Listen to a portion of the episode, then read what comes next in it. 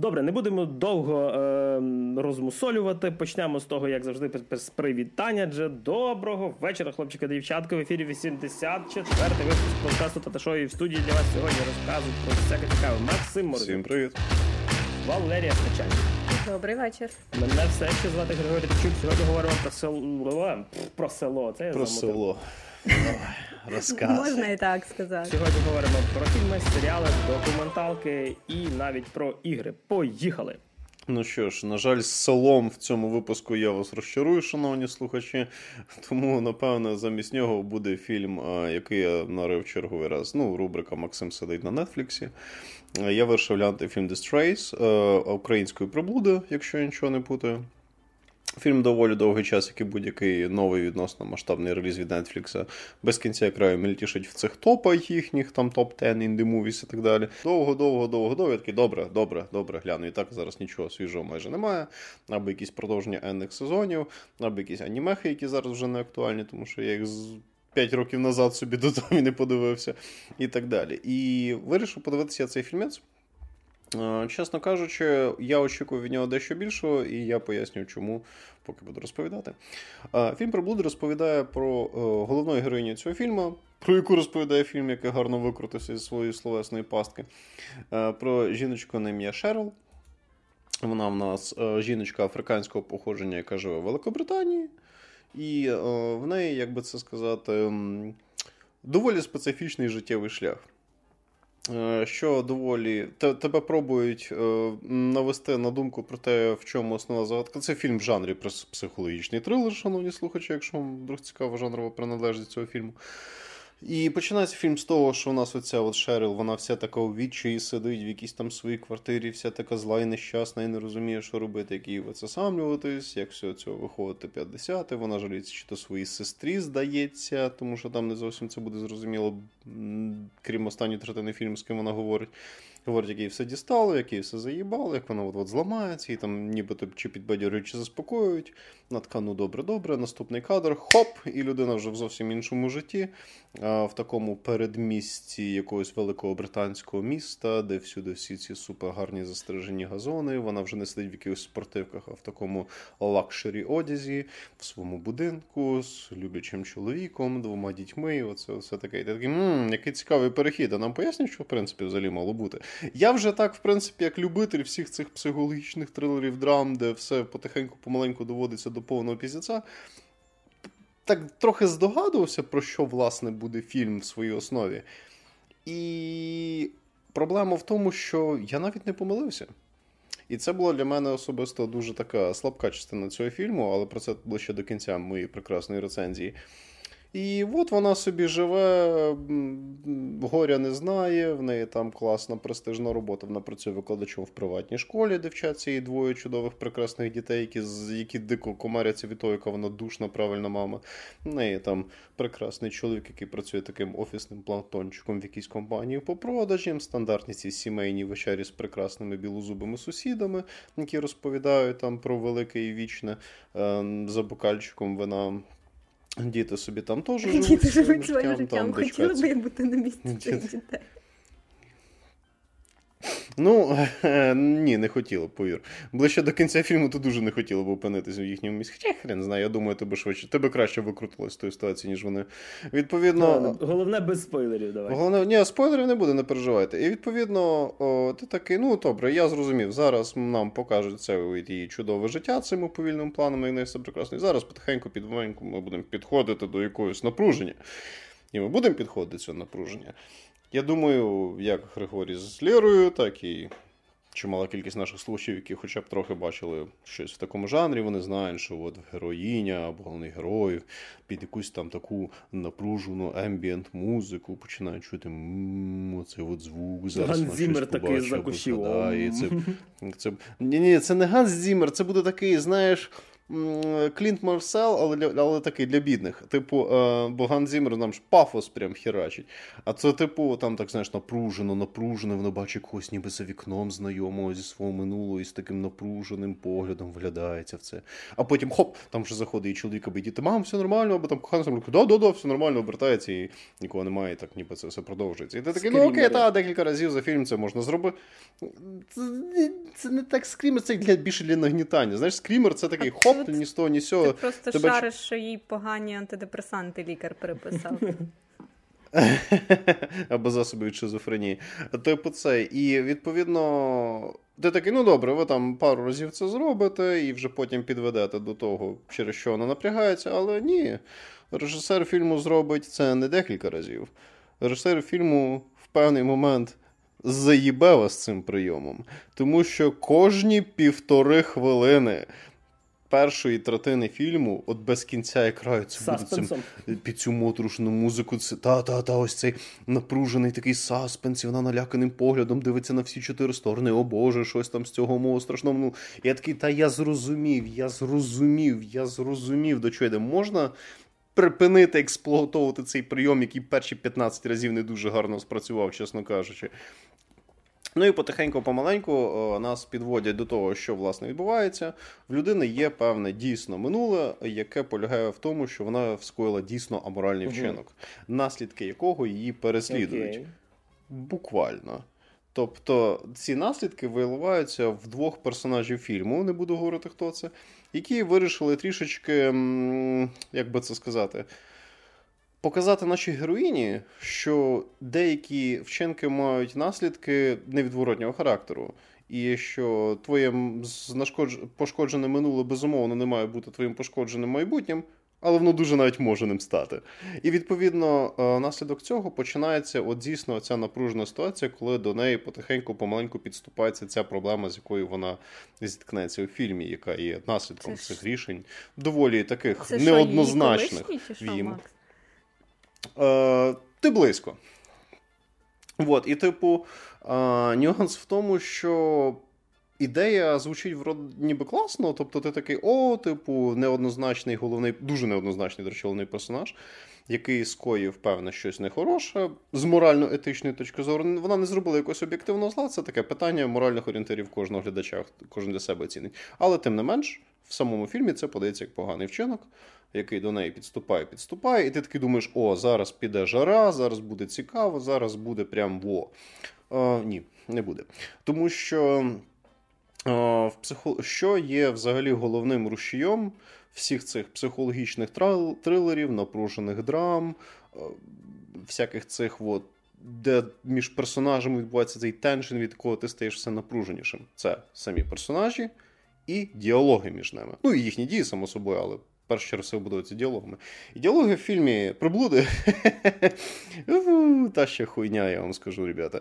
Тобто, просто розумієш, е, як би це сказати, там є як мінімум дві ситуації, коли. Ем, Допустимо, ми беремо персонаж А і персонаж Б, які між собою абсолютно незнайомі. В них ще й надзвичайно різний бекграунд, абсолютно різна біографія. Вони просто один одного не знають. Бачите, ну вперше в житті. І ні з того, ні з цього інтеракція, знайомство і діалог між цими людьми з'являються так, ніби вони знають один одного по 12 років. Не знаю, чи знають. Тобто так хоп, суп. Не, ні, ніби знають один одного. Тобто вони одне одного не знають, але таке відчуття, ніби це люди, які просто е, в, в одну, один коридор в під'їзді ділять. Відповідно, е, ти такий, е, це, це, ну, може, я якийсь відлюдькувати чи щось таке, але мені особисто не так легко заводити таку casual розмову з людиною, яку я бачив вперше в житті, яка ж і не зрозуміла, нахуя до мене підійшла, і в принципі зі мною знайомиться, що вона від мене хоче. І там таких ситуацій буде як мінімум дві, які дуже сильно впливатимуть на сюжет фільму. І за рахунок того, що ці дивні інтеракції, дивні діалоги, вони в принципі на них будуються те, до чого йде фільм. Воно робить фільм дуже поганим, тому що персонажі між собою спілкуються в якійсь дуже крінжовій манері. Вони ні з того, ну тобто, умовно, дочка однієї головної героїні, ні з того, ні з цього, з дівчиною, якою вона вперше спілкується, перше тусується, прям в неї на хаті вже починає бухати. Вони прям говорять про таке все саме сокроване і так далі. Я такий, знову ж таки, може, я якийсь дивний, але я не настільки легко йду на незнайомими людьми на контакт. І це виглядало дуже бичо. Тобто. відчуття так, ніби сценаристу треба було якось зв'язати між собою п'ятьох, шістьох, перепрошую, персонажів, і він не знав, як це нормально зробити. Угу. І сценарист зробив це на похуй. Тобто в тебе просто До речі, між. сценарист і режисер один той самий чувак, якщо що. Ну, таке буває, коли ти трохи розпиляєшся, і розпилився він неправильно. Тому що з чисто режисерської, режисерської точки зору, з постановки, операторської роботи, цього всього підбору акторів і так далі, так, режисер впорався чудово. Ну, сценарій він написав просто через раку. Відповідно, ти ближче такий вже. Ну добре, окей, в нас були такі трохи костелі в вигляді дебільних діалогів. Так, ми трішечки перегнули з саспенсом. В принципі, хороший підбір акторів на них приємно дивитись, все так атмосферненько, нормальненько. Ну, надіюсь, в останній третині якось воно все виліться. І та, в якусь дійсно. Ну, ні, я якраз надіюся, що не розрулиться, а навпаки, прям, знаєш, ну вже зовсім срака буде. Ну, прям піздець, ти просто сидитимеш як в цьому, як в фільмі дикі ігри цього. Ти такий прям у це ви прям жесть зробили. Але. Ну, типу, фінал цього фільму, напевне, з одної сторони, він такий доволі несподіваний, але при цьому доволі дебільний. І, відповідно, це такий дуже-дуже дуже дуже середній психологічний трилер. І мені персонально він не сподобався, тому що за цим було не так цікаво спостерігати. Е, за умови, що ідею вони взяли дійсно цікаву, але кожен раз, коли відбувалися ці інтенс такі ситуації, е, ти якось так ти, ти в себе в уяві малював набагато жорсткіші або цікавіші комбінації дій персонажів. І це не таке, що от би якось, якби я там написав, то ну, було б от так. Ні. Тобто ті варіанти, які я уявляв, вони були цілком можливі в тих ситуаціях, в яких ці персонажі опинялись. Але таке відчуття, ніби хтось ніби боявся до них підводити, щоб це не було якось там чи занадто жорстко, чи може занадто бан... Можливо, сценарист боявся, ну, сценарист режисер боявся банальності, але Типу, якщо ти не можеш зробити оригінально, то хоча б зроби гарно і класно, і так, щоб було цікаво, або роби просто щось інше, якщо ти боїшся якогось повторення. Тобто таке відчуття, ніби автор боявся якось занадто банальними лініями йти, і він ніби спробував в кількох моментах так трішки, трішки оригінальності mm. проявити, але в нього знаєш, що мені нагадує, по, по тому, що ти розповідаєш, нагадує, типу, як е, китайська версія з Аліекспрес фільму Ми Джордана Піла там, де теж сім'я, до них, типу. Е, до речі, але там просто в кінці піздець був такий Хор... Порівняння, до речі, дуже хороше, тому що о, загальна mm ідея дуже схожа. Вона не ідентична, але вона схожа. Тобто, основний посил про оце от відкидання свого минулого, яке все одно тебе переслідує, і як би це сказати. Е, скільки ти козла в рожеве не фарбуй, це все одно козела не поні типу, це все одно лишається. Але нюанс в тому, я не расист, шановні слухачі. Типу, це, але просто як, на всяк випадок, хто його знає. Знаєш, коли прийде кенсел культура в Україну, краще бути до неї готовим. І відповідно. Але просто от от порівняння ти взяв хороше, але просто воно якось так через. Бо ми цікавіше було дивитися. Ми Саспен був кращий, ми розв'язка була цікавіша. В ми ця ідея була нібито більш очевидна з самого початку по великому рахунку, але в неї реалізовано було краще. А тут була якась ця спроба, ніби зробити тобі декілька несподіваних прийомів, вони були зроблені абсолютно через раку. Плюс там є декілька, як би це сказати, не сюжетних ляпів, а логічних дірок в сценарії. Там є як мінімум два вчинка персонажів, які мали ну, мали б мати дуже серйозні наслідки. І мали б ем, створити для головних героїв певну ситуацію, з якої їм було б дуже складно викрутитись. Але після того, як стаються ці, як мінімум, два жорстких моменти, фільм робить вигляд, ніби їх не було. І ти такий, угу, окей, як скажете. Тобто, і в певний момент я вже просто трохи в телефончик залипав, тому що там ближче до цієї Там ця кульмінація відбулася супер крінжово, супер тупо, і типу, це було вже просто якось так. Я ж такий, добре, добре, давайте, давайте чимось. А, так, окей, кінець дійсно несподіваний, все одно дебільний, добре, дякую, до побачення. Дон... І типу я собі одразу поставив не рекомендувати мені більше подібне, тому що це була якась повна туфта. Єдине, на чому фільм дуже-дуже дуже гарно ввозив, це на дійсно якісній постановці і на дуже хорошій акторській грі. Е, Ешлі Медикві? Медикві, не знаю, як правильно. Це вимовити на якесь напіворабський. Так, це ж головну роль. Вона грає дуже добре, дуже класно. Вона прям вміє е, грати страх, вона вміє вичавлювати з себе ці негативні емоції. Вона прям вона, ну, вона дуже симпатична, така мілфа. І в принципі, тобто, взагалі, дуже класна актриса, на ній фільм прям гарно тримається. Але на одній акторській грі, фільм, який будується, начебто, ну, на напруженому цікавому сюжеті, ти не збудуєш. Тому моя оцінка така: якщо зовсім нема що дивитись і вам впало дивитися серіали, і ви любите саме повнометражне кіно, можете глянути. Але якщо ви такий більш вишуканий глядач психологічних трилерів, або краще... передивіться якийсь фільм, який ви любите. Або так, або передивіться якийсь фільм, який любите. Тому що це далеко не найкращий психологічний трилер. А ми рухаємося до наступного фільму від одного вже тепер не не режисера Новнейма, для якого, до речі, це був перший повний метр, наскільки я розумію, а до одного з метрів режисури Гая Річі. Так, і ми прийшли до фільму Операція Фортуна Гая Річі. Це відносно новий фільм, який недавно вийшов, який недавно пройшов в кінотеатрах в Україні.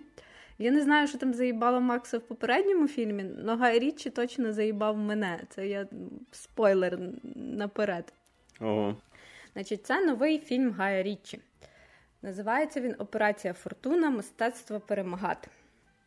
Що ж це таке? Це в нас такий комедійний шпигунський бойовик.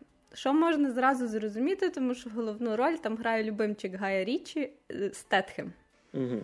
Можете зрозуміти, що Стетхем це любимчик Гая Річі, тому що попередній фільм, який Гай Річі знімав у 2019 році, Гай Річі теж зняв е, з Стетхемом в головній да. ролі. Це був фільм, да, це був фільм Гнів людський. Той фільм це це такий просто дно Гая Річі, як я вважала, коли його дивилася. Але потім постукали знизу. Але потім я подивилася операцію Фортуна і зрозуміла, що ще було не дно. Крім Стетхема, в цьому фільмі ще грають е, такі відомі актори, як Обрі Плаза. Ви могли її бачити в серіалі Білий Лотос, який теж недавно був такий нашумівший. І в парки і зони відпочинку. І в серіалі Парк роз... Парки так, і зони відпочинку. Так, так. так. Ну, і, і взагалі, якщо ви слідкуєте за нею, за нею в соцмережах, то вона дуже весела жіночка. І такий вже пристаркуватий мужичок, якого може хтось пам'ятає, це Джош Харнет, який колись грав в Перл Харбор, в Чорний Ястреб. В нього таке смазливе обличчя, ви його точно знаєте. Це в нього велика фільмографія, але зазвичай в нього доволі такі другорядні ролі. Тобто і нам розповідають таку дуже загадкову історію, де нам показують операції якоїсь е, шпигунської, дуже секретної компанії, е, де їм треба провести одну, одне таке діло. Десь в Одесі. Ого, в, окей. Да, де, да, Десь в Одесі, тобто зразу так чікс сталося е, викрадення таємничої секретної зброї. Тобто це все відбувається в Одесі. Це зробила така дуже весела гоп-компанія українців. Там так і говорять в кіно, що це українці. Е, Головним босом цієї мафії антагоністом є такий матьорий Олексій. І разом з ним такі персонажі, як це це прям оце зараз цитата з фільму: Хмура Катя лякаючий Дмитрій. Тобто, це все цитати з фільму. Тобто, да, Базові, базові одесити, одесити такі просто. Ну і відповідно герої е, Стетхема, Обрі Плази і Джоша Харнета мають цю всю ситуацію розрулити, дізнатися, що ж там таке викрали, знайти те, що викрали, і зі всіма розправитись, так би мовити. Так Стетхем грає українця? Ні, ні. Е, Українці це погані, це в нас антагоністи. А Стетхем це в нас хороший хлопець, америкос, який буде боротися з українцем. Британець. Британець, так, от, сорі. Ну, Хоча картина, начебто, знімали шта, штати. Who gives a fuck, типу. Хоча Гай Річі британець. Насправді це супер невдалий хід зробити е, головних е, негативних персонажів українцями. І Гай Річі трохи на цьому зашкварився, тому що фільм знімався давніше. Він знімався ще до 22-го року і мав вийти в прокат 18 лютого 22-го року. Тобто, якраз якраз перед війною. Але ну, в зв'язку зі всіма подіями перенесли дату прем'єри, і фільм вийшов буквально десь е, через півроку, тобто десь осінню, здається, якщо я не помиляюсь, він вийшов. І відповідно е, кажуть, ходять такі слухи, що причина перенесення е, прем'єри фільму якраз і була пов'язана з тим, що це був супер невдалий хід зробити головними негативними персонажами українців в період, коли навколо України така велика типу шуміха, всі підтримують. А тут прям ну як. Чи правда це чи неправда, воно ніяк на сценарій, на сюжет не вплинуло, тому що українців так і залишили негативними персонажами. Плюс там дуже часто це згадують. Вони прям е, майже при кожній згадці говорять, що це українці, що це в Україні, що це Одеса.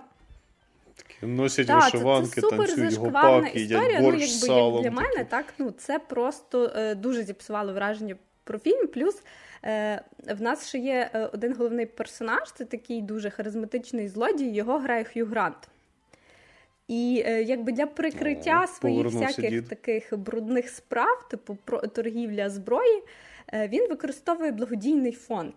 І цей благодійний фонд, який має справу з українцями через який здійснюється цей продаж зброї, він має назву Сироти війни. Ну, тобто, вже можете зрозуміти, типу, як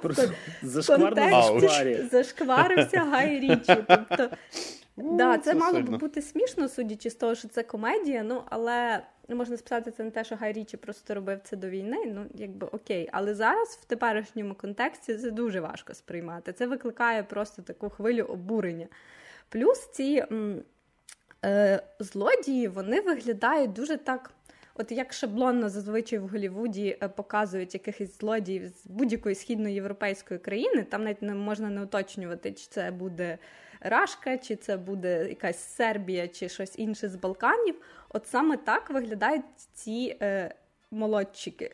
Я просто Ну ну в Гай тобто Річі вони, в американській серії дійсно є цей фльор Східної Європи, там все на купу. Там та, що албанці, що українці, що росіяни. балкансько, вони виглядають якимись, навіть я би сказала, хачами.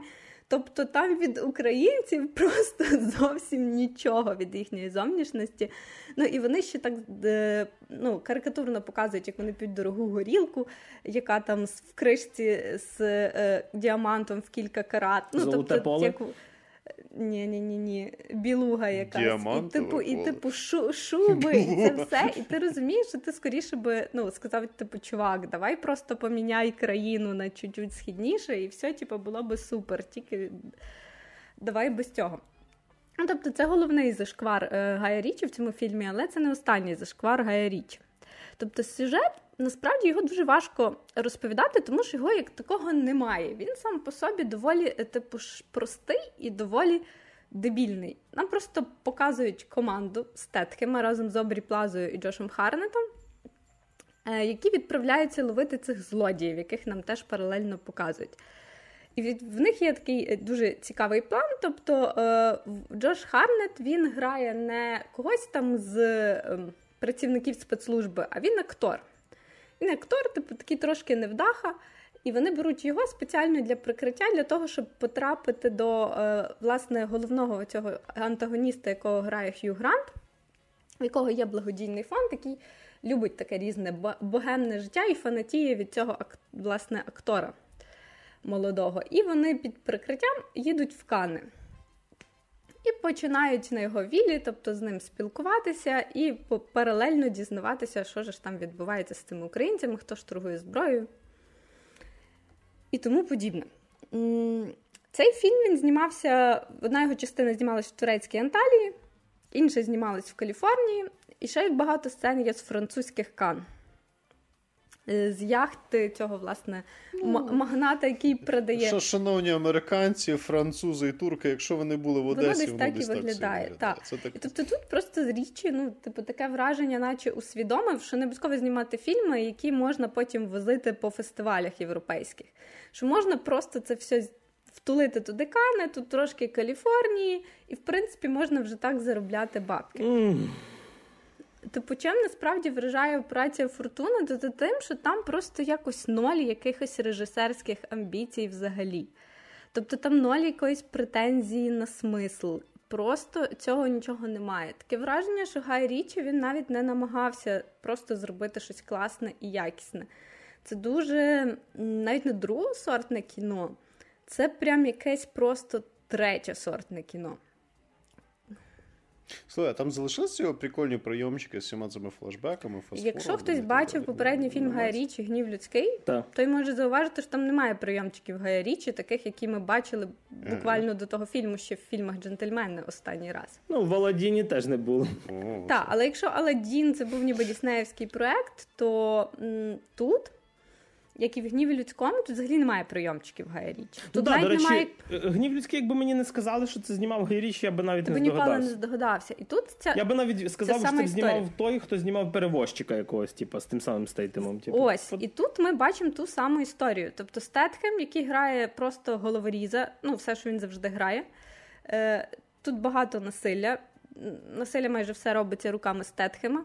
Тобто Стетхем проливає кров, тут купа смертей та купа крові, але це все дуже безглуздо. Тобто, це чисто такий екшон, це чисто такий бойовик, де Стетхем просто валить тіпів. Ну, і де Стетхем красавчик. Ну, типу, все. Фраза на обкладинку від Лєри. Стетхем знову проливає кров, і це безглуздо. Тобто, оскільки сюжету як такого немає, тобто Стетхем робить те, що він робить завжди в в фільмах, тут він просто ходить в красивих костюмах і ну, п'є дороге вино. Це, це, якщо це можна віднести до фішечок Гая Річі, тому що Гай Річі завжди візуально дуже вкладався в кіно, в нього дуже гарно одягались, особливо чоловіки в фільмах. То тут е, це залишилось. Тобто всі герої, особливо чоловічі, вони дуже красиво одягнені, вони їх гарний стиль, у гарні костюмчики, гарний зовнішній вигляд, обрі плаза в неймовірних сукнях. Але тут не залишилось ні класних саундтреків Гая Річі. Тобто його перші фільми Карти гроші, два ствола, рок-н-рольщик, револьвер, навіть Великий Куш, там завжди була класна музика. Тут просто якийсь фоновий саундтрек між бійками. Тобто тут ти взагалі нічого не запам'ятовуєш. Чимось цей фільм нагадує по стилістиці агенти Анкл. Це теж фільм Гая Річі, він теж такий досить Це прохідний. ж не та. найкращий його фільм, до Але речі. агенти Анкл вони були яскравіші. Тобто в них був якийсь оцей вайб е, епохи. Холодної війни, типу, і Так, т.д. так, тобто на нього було приємно. Там був Генрі І на нього Кевіл, було приємніше воно. дивитися. Тут же ж в нас ніби теж така відсилочка до такого ностальгічного шпигунського бойовика, але то тільки відсилочка. Тобто воно і виглядає не так яскраво. Гумору тут теж фактично немає, тому що я дивлюсь на Стетхема, і якби Стетхем і гумор, воно мені не на одній площині. Я не знаю, як вам. За гумор трошки відповідає Обрі Плаза, але насправді в неї там теж немає якихось сцен, де вона б там жартувала, якісь жарти е, викидала. Вона просто скоріше сама по собі виглядає досить харизматично, і на неї просто приємно дивитися. Але вона так само грає таку просто типову шаблонну інтелектуалку, е, яка типу виконує свою роль. Тобто вона хакер, вона ламає систему безпеки. Але гумору тут не залишилось. В цьому фільмі просто немає місця оцим жартам Гая Річі, з якими він запам'ятався. Тобто, оце, що Гай Річ колись називали е, Таран... новим Тарантіно, то можете вже забути. Того давно просто немає. І якщо, наприклад, ще в джентльмена Гай Річі користувався своїми прийомами, і там було дуже багато самоповторів, але ти дивишся, і це щось таке приємне, знайоме, ностальгічне, то тут немає. Тут все досить серйозно. Тут якісь всі приколи звернуті на українцях і персонажах українців, і це не смішно. І, і зовсім не сприймається смішно. Все дуже шаблонно, тобто навіть ті якісь моменти, де гумор є, ну він дуже плоский. Наприклад, чому фільм називається Операція Фортуна? Тому що кличка Стетхема в фільмі Фортуна. Тобто це таке його кодове ім'я. Дівчачі кодові ім'я для Стетхема. От цим його, напевно, реально. Так само. Гай Річі він завжди славився своїми діалогами, які в нього були десь колись навіть на рівні з Тарантіно, тобто дуже цікавими.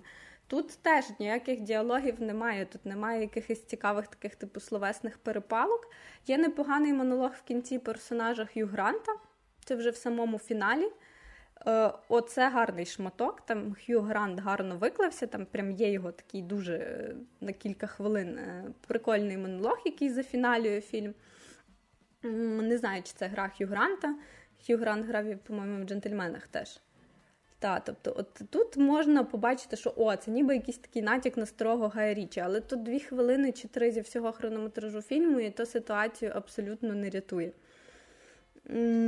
Тому фільм дуже дурний, фільм дуже монотонний, фільм дуже скучно і сумно дивитися. На 15-й хвилині тобі стає просто нецікаво. він одразу вилітає з пам'яті. Ти подивився і розумієш, що це щось абсолютно прохідне. Ну, в кінці я не буду спойлерити. Там є такий в фіналі е, трохи неочікуваний поворот, е, дуже такий е, сентиментальний. Не знаю, ну хочеться заспойлерити, але я певно, що не буду. Е, він такий прям любовний. От оце, оце прикольний момент, чесно кажучи. Тобто, хто от додивиться, той може по-новому відкрити для себе гає. гає Любовний річ. момент між Стетхемом Май, і Майже, коротше, майже, майже ти дуже близько. От, ну, в принципі, це все. Але загалом це жахливий фільм. Це позор. Ну, знаєте, це іспанський стид, коли mm-hmm. тобі стидно за когось. От мені стидно за Гая Річі. Тому що зараз це модно називати крінж. крінж. Так, тому що це крінж, тому що я любила Гая Річі, а тут мені просто я дивилась, мені просто ну, соромно за пацана реально. Ну тобто він опустився кудись на дно. Тобто, от є дно, дно пробито, а це ще далі. Тому не дивіться. Не, ну не дивіться, не гайте свій час. Не дивіться ні вдома, ні в кінотеатрах. Просто дайте почекаємо, може Гай Річі Може ще вирізати. Так. Блін, але ідея з українською мафією, як на мене, круто. Це ж розумієш, українці це такі нові східноєвропейські бедбої, бедеси такі. Я думаю, скоро в відеоіграх будемо появлятися теж з таким акцентом говорити. Our country was abandoned, but now we're gonna have our revenge. Або Проблема фільму і в українцях, і в Стетхімі, і всіх, що, як я вже казала, це дуже тисячу раз повторювані образи в всіх екшонах. Бандитів, е, хороших героїв. Тобто, ти на це дивишся, і ти вже це бачив і в гніві людському. Тобто, я би навіть подумала, що це якесь продовження. Е, гніва людського, нові пригоди статки в мене в мене є в мене є така бахнута теорія. Ну можливо, Гай Річі настільки не мав часу, і настільки він махав це все знімати, що він просто попросив якийсь чат GPT написати шаблонний бойовик з Тетхемом. І сценарій Мені екранізували. Мені здається, що сценарій просто писав Стетхем, насправді. Ну, те, те, що ви описуєте, ну те, що Лера описує, дуже нагадує, знаєш, такі фільми про Джеймса Бонда до Крейгівської епохи. Тобто, коли ось знаєш такий стереотипний, такий екшонистий пригодницький фільм. Ну, а там був стиль Є просто стереотипні екшонисті фільми, але класні. Ну просто гарні. Ти такий, о, я знаю, що тут буде, але мені подобається, бо ну, бо типу, це таке. жанрове кіно. А тут це жанрове кіно, але це те погане жанрове кіно, яке ти не хочеш дивитися. Блін, я тепер хочу GTA 6 про українську мафію. Ой, Макс, зважаючи зараз, які в Рокстарів там свої трабли, коли ми його пограємо. Що ці вже теж обісралися? Е, обісралися, там дуже багато змінилося людей в керівництві, там пішли ключові люди, і там зараз йде внутрішня боротьба між тими, хто хоче зробити хорошу гру, і тими, хто хоче зробити як як, як ігри, які мають заробляти гроші там. Сервіс і т.д. О, я вже здогадуюсь, хто виграє, так що тому вот. все закінчиться. А ми рухаємося до Нетфліксу знов, наскільки я розумію. Я ніяк не можу відпустити Netflix, шановні. Чи може інший сайт? Але. Та, ну, типу, бачите, два моїх улюблених сайта об'єдналися разом для того, щоб дати мені дійсно цікавий контент. Тому що Netflix випустив документалку про Pornhub. Макс, Макс, я чекаю, коли Pornhub випустить щось про Netflix, щоб вже було по-чесному. Документалку. Бекстейдж, так сказати. Я я думаю, полюбе щось таке є. Просто треба пошукати, але зараз не про це. От, е, та, Тобто Netflix, на якому я люблю довго проводити свій вільний Тепер час, ще зняв довше. документалку. Тепер ще довше. Лю, лю, е, вирішив зняти документальний е, фільм про сайт, на якому я теж люблю довго проводити свій вільний час. От я був за інтригу. Ну, я можу бути доволі перебірною людиною, знаєш, іноді. Залежно Такі, від настрою. Сторінка 65, типу, знаєш, вже. Та-та-та. Мій член такий впевнений, ладно, я пішов спати, ти собі розбирайся, коротше, сам. Це знаєте, цей мемчик, типу, чоловіки говорять, що вони зовсім не вибагливі, там 69-та сторінка. Та-та-та, це дре. Да-да, це цей мемчик про те, що ти вже гортаєш хрен на яку сторінку. Ну от, і ем, Відповідно, я такий, о, блін, прикольно, тому що це все-таки ну, доволі контроверсійна провокативна тема, тому що навіть в тих країнах, де порно не так стигматизовано, як там, де воно стигматизовано, це все одно така доволі spicy тема. Відповідно, завжди цікаво послухати, що про це скаже далеко не остання контора, яка робить далеко не найгірші документалки. Мені взагалі нетфліксівські документалки дико подобаються останні пару років. Починаючи з Tiger King а, як мінімум. І е, я такий дивлюсь, я думаю, окей, от і я просто таки сидів і думав, так, от в яку сторону це піде? В ту сторону, що, типу, порнхаб кльові чуваки, просто деякі відбиті люди трохи неадекватно оцінюють ситуацію. Чи навпаки, скажуть, що порнхаб це бяка, не сидіть, не дронькайте, не дивіться це все. От, типу, вийдіть на вулицю, погладьте траву. Тобто мені було цікаво. Типу, Макс, це щось новеньке. Це, Ти не знаєш про погладь траву? Це, типу, це те, що люблять говорити людям, які занадто часто сруться в інтернеті або бачать до когось в інтернеті, типу, ноулайфери. Типу, знаєш, вийди на вулицю, погладь траву, поживи життя. Отак це означає. І відповідно. І мені було цікаво, типу, яку хто сторону займе. Тобто, у нас буде нейтральна, нормальна така напівжурналістика, чи буде щось більш заангажоване. І я був приємно вражений. Дійсно, нейтральна подача всієї цієї історії навколо Порнхаба, яка набагато скандальніша, ніж я собі міг подумати. Тому що ну, тема така. Як все починається? Нам дають таке невеличке, як би це Може, хтось не знає, що таке порно, то нам на всяк випадок вирішили розповісти, що такий короткий екскурс в індустрію е, разом з ем, інтерв'юшечками, як би це сказати, одних з самих популярних людей в цій індустрії, як мінімум в контексті Порнхабу. Тобто, у нас там декілька актрис, декілька акторів, там продюсер. Е, навіть дуже прикольний фрагмент є з дівчиною, яка сценаристом працювала для Порнхабу. Типу, коротше, нічого не робила. Відповідно, і типу це. І. Ем, Тобі починає такий екскурс вводити в то, як це все Зізнавайся, чи ти впізнав когось по обличчю? А, ну, двох А двох не по. Ну, незвично було бачити їх в дітами насправді, але, типу, це це теж такий з нової сторони для себе відкриваєш. Відповідно, і а, тобі просто пояснюють, як все було до порнхаба. Тобто, от були студії, от було то, от було сьо, колись це все було то на касетах, то в кінотеатрах. Жилось все так, от от. А от тепер е, порнхаб от взяв і змінив індустрію просто от назавжди до невпізнавності. З умови, що до... Мені це виглядає, знаєш, як е, заставочка, де е, стільки-то років до нашої ери, і там всі сидять в печерах в шкурах. Та-та-та. Дрочать на малюнки на печер, на стінах. Типу, це і відповідно. А тепер, а тепер все інакше. Відповідно, так. І тобі спочатку так доволі нейтрально розповідають про ситуацію. Розказують, як ця компанія MindGeek, ну, Pornhub належить компанії MindGeek, як і ще деякі онлайн-сервіси. І взагалі основ, довгий час їхній основний бізнес був полягав в тому, що вони оптимізовували пошукові системи і займалися вдосконаленням онлайн-ресурсів для того, щоб довше користувача там тримати. А Pornhub вони купили вже через декілька років після цього, і на ньому, власне, імплементували більше своїх самих передових технологій. Якщо що, шановні слухачі, я, наприклад, не веду вам приклад. В нас в мене з моїми друзями, з якими ми якось зависали на хаті, була доволі некомфортна ситуація, коли ми відкрили YouTube на телевізорі і навели пультом курс, ну, курсором на цей на відео, і тамбнейл почав крутити відео, ніби. Прев'юшка, типу, так? І, Тобто. Та-та-та, починається ніби плюшка грати. І я такий, о, вже тепер прям як на порнхабі. Тому що на порнхабі це з'явилося раніше, ніж на Ютубі. Тобто, це е, компанія, яка імплементувала дуже багато інноваційних е, схем, як в плані пошуку, оптимізації трафіку, швидкості завантажень, покращення інтерфейсу, тощо, тощо, тощо.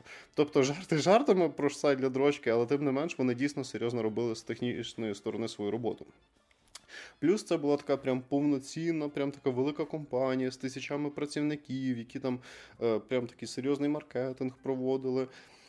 Е, заливали купу всякого самого різного контенту від самих різних креаторів і так далі. І тобі в певний момент починають розповідати, як власне ті люди, які до порнхаба заробляли цим всім на це реагують. Тому що, наприклад, початкова реакція була супер негативною тому що Pornhub по великому рахунку заливав дуже велику кількість. Ну, тимі користувачі Порнхаба могли заливати відоси, не узгоджуючи це, наприклад, з правовласниками. Типа чужі можна було залити. Тобто, да? якась.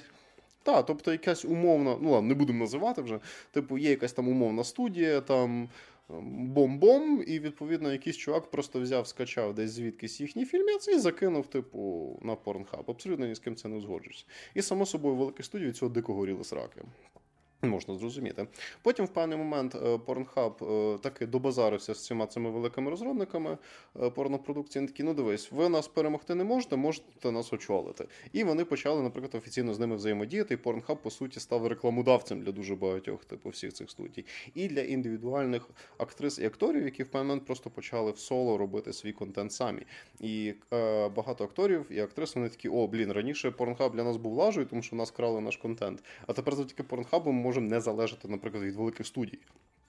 І заробляти набагато більше. І це також був свій проривний момент. І ти такий сидиш, думаєш, блін, як класна схема, як то цікаво, як все цікаво. От вони там проводили то, ми там наймали сценаристів, взаємодіяли з тими, промоутили наших там акторів. В певний момент деякі дуже там серйозні ветерани індустрії, як би це сказати, почали е, ставати амбасадорами порнхаби. Ти такий сидиш, ну, типу, окей, а типу, а, а що, що все так, типу. Якось все поки що дуже лайтово. ж Полюбе має бути щось з каналів. Це ж порноіндустрія, вона завжди супроводжується якимось трешем. Завжди. Порноіндустрія це одна з найтемніших індустрій. В принципі, в сфері медіа розваг і не тільки. І ти такий, ну і, і коли почнеться, коли почнеться, і, і десь на третині почалось. Виявляється, що, наприклад, е, Pornhub мав одну дуже таку специфічну особливість в плані зареєстрованих користувачів, яка мене особисто дуже сильно вражає. Я не так, щоб саме геніальний бізнес, бізнес-аналітик, бізнесмен і якийсь там софтвер-інженер. Але там була дуже специфічна особливість. Ти міг, е, не проходячи якусь там специфічну верифікацію по своїм документам, мати профіль, яким міг, е, з якого ти міг заливати різні відоси ну, на Pornhub. І ну, порно, воно буває всяке. Буває просто порно, де люди ну, собі сексом займаються, там гарні люди, ти себе побалував під це і і пішов займатися своїми справами. А бувають відоси, де, наприклад, ну, можеш зґвалтувати когось або ще щось і так далі. І такого на порнхабі виявилось було чимало. А це не проходило ніяку перевірку, якусь верифікацію? От про це пізніше. І відповідно. І відповідно, в певний момент е, навіть були кейси, коли були люди, які такі, от на цьому відосі мене трахнули проти моєї волі. Видали це, будь ласка, жорстоке поводження з тваринами. Е, ні, ну за тварин я, до речі, не знаю, але жорстокого поводження з жінками, в тому числі і неповнолітніми, виявилось, там було достатньо. І відповідно, в певний момент е, почалось прям появився прям рух, який забув за те, щоб забанити порнхаб к чертям. І він став доволі масштабний. І тут теж був такий доволі цікавий момент. Я такий думаю, тобто ні з того, ні з цього просто появилась прям така ну, практично політична організація людей, які хочуть забанити порнхаб, і вони там прям мітинги влаштовували, там на дворі демонстрації з плакатами таких ходних, там соцмережі, їхні профілі, прям така активна діяльність, збирають людей, які позиціонували себе як жертви порнхаба. Я такий. Вау, тобто люди просто взяли і так от об'єднали. А, а хто це? Ну, типу, вони це це навіть фінансувати собою не треба, та? І тут теж стає цікавий момент. Виявляється, серед е, в Порнхаба в якості ворогів є якась дуже така жорстка консервативна організація християн, таких прям олдскульних. У мене тут жарт про католицьких священиків зароджується, поки що, але я не буду. Типу, цей. І, да, Чекаємо на документалку від Netflix про Ватикан. Я думаю, буде весело. І відповідно. А... І ти такий, типу, вау, тобто проти них прям така повноцінна організація, прям фінансує всяку діяльність. А потім виявляється, що на Pornhub ще й накидувалася якась організація по захисту прав людей, які є жертвами сексуального насильства і human trafficking, тобто торгівлю людьми. Виявляється, що і і, і ці люди мали за що прикопатись до порнхаби, тому що що було декілька історій, коли людей, яких, ну, типу, в сексуальному рабстві тримали, знімали на цих відосах. І тепер повертаємось до питання Лєри: а чому це взагалі і типу, чи це якось перевірялось? І тут вскрилась одна з найтемніших сторін порнхабу. Ніхто нічого не перевіряв. А, Щоб погано ну, працювали. Перевіряли погано працювали, тому що виявляється, що в певний момент на порнхабі було щось буквально декілька десятків модераторів. Декілька десятків модераторів на один з не то, що найпопулярніших порносайтів, а на один з найпопулярніших сайтів в принципі. Само собою, це було просто технічно неможливо перевіряти весь цей стрім контенту, який туди лився. Для порівняння е, станом на десь 2021 рік Facebook мав 15 тисяч модераторів, І головні топ-менеджера цього модераційного відділу вони казали, що їм треба розширювати штат, тому що 15 тисяч все одно недостатньо. Це за що Фейсбук це типу ну не порно сайт, на який можна там вліпити що що завгодно. Хоча там теж бувало всяке в свій час. І відповідно. Е, там інтерв'ю Нетфліксу давав навіть один з цих бувших модераторів, який, до речі, на всяк випадок захотів лишитись анонімним. Теж вагомий момент, тому що практично всі інші люди, які обрали це інтерв'ю, навіть ті, що були пов'язані з порнхабом і могли виставити себе не в найкращому світлі, не давали ці інтерв'ю анонімно. Тобто вони прям свої імена, свої посади, оце все. А той чувак, він такий прям, ну дивіться, там була така херня. Нас примушували перевіряти декілька сот відосів в день. Само собою, ми все не встигали. А навіть якщо ми щось репортили, наш супервайзер він казав: ну, у нас беклог на півроку, можливо, ми колись це видалимо. І само собою цих жарт сексуального насильства чи ну, акти насильства, над якими заливали на Порнхаб, ставалося більше більше більше. І в певний момент, в силу того, наскільки заради справедливості Порнхаб дійсно видаляв ці відоси. Але він робив це настільки повільно, що в очах простих людей, які не дуже углублювались в питання, виглядало так, ніби Порнхабу просто похуй. Ну, воно так і виглядає, що? тому що це дуже дивно, що така С... велика індустрія на таку тематику ніяк не перевіряє так. такі штуки. А треба, а треба. І як наслідок, Порнхаб в певний дуже сильно цьому опалився. І е, що мені дико сподобалось, я це навіть відмітив себе в цьому о, мені дико сподобалось, що в цій документації показує наскільки важливо мати конструктивний підхід до проблеми, замість того, щоб просто верещати, треба все заборонити, всіх посадити і так далі. Тому що були е, в певний момент в цьому конфлікті опинились дві сторони, навіть три: Порнхаб, який в першу чергу заробляє на цьому бабки, і суперсильна модерація могла трошечки нашкодити їхнім заробіткам, тому що, ну. Ну, на жаль, є люди, які дуже люблять дивитись отакий от контент. І трафіку від них можна отримати багато, і як наслідок грошей від них можна отримати багато теж. І само собою, Pornhub швидше мав певну зацікавленість в тому, щоб не занадто швидко це видаляти, як мінімум фінансово. Ну, як як мінімум, само собою фінансово. Тому що грошей вони почали рубати в певний дуже багато. І також були е, ще одна сторона, яка була напів за Pornhub, це порноактори і порноактриси, які заробляли на порнхабі. Тому що якщо порнхаб почнуть дуже сильно обмежувати і обламувати, то в них проблеми. Їм доведеться або повертатись назад, працювати на студії, які вони не хочуть, ну або йти працювати в Макдональдсі. Я не знаю, що вони там ще вміють, крім того, щоб трахатись на камеру. І відповідно, я з повагою ставлюся до працівників ці. Я в плані сексизм, там там чоловіки теж ну, працюють. Окей, я просто типу, знаю, це як це і... назвати. Ну, коротше, що що за сексизм до працівників індустрії? Порно індустрії? Стигматизація. А, ну, Стигматизація. Окей, хай буде. Що за стигматизація? Типу, а стигматизації немає з моєї сторони. Я просто так слінця пожартував. Я розумієш, я Лєр, я не можу ненавидіти людей, роблять з якими добре. провожу стіль, з якими я провожу стільки своїх вечорів. Це як Сімпсони колись, знаєш? Та-та-та. Це Цікаве порівняння. Це як Сімпсони. Лєр, фраза на обкладинку, коротше. Або на цю на головну сторінку Порнхабу. Ми як Сімпсони. Типу, це. Ну, а що ж є таке рідне, близьке і ще купу років з тобою? Та, я таке, типу, цей. Тобто, ну, я не не став, ну, я я особисто нормально ставлюсь до порноіндустрії. Було б дивно, якби негативно до неї ставився, враховуючи ну, споживач, як не як.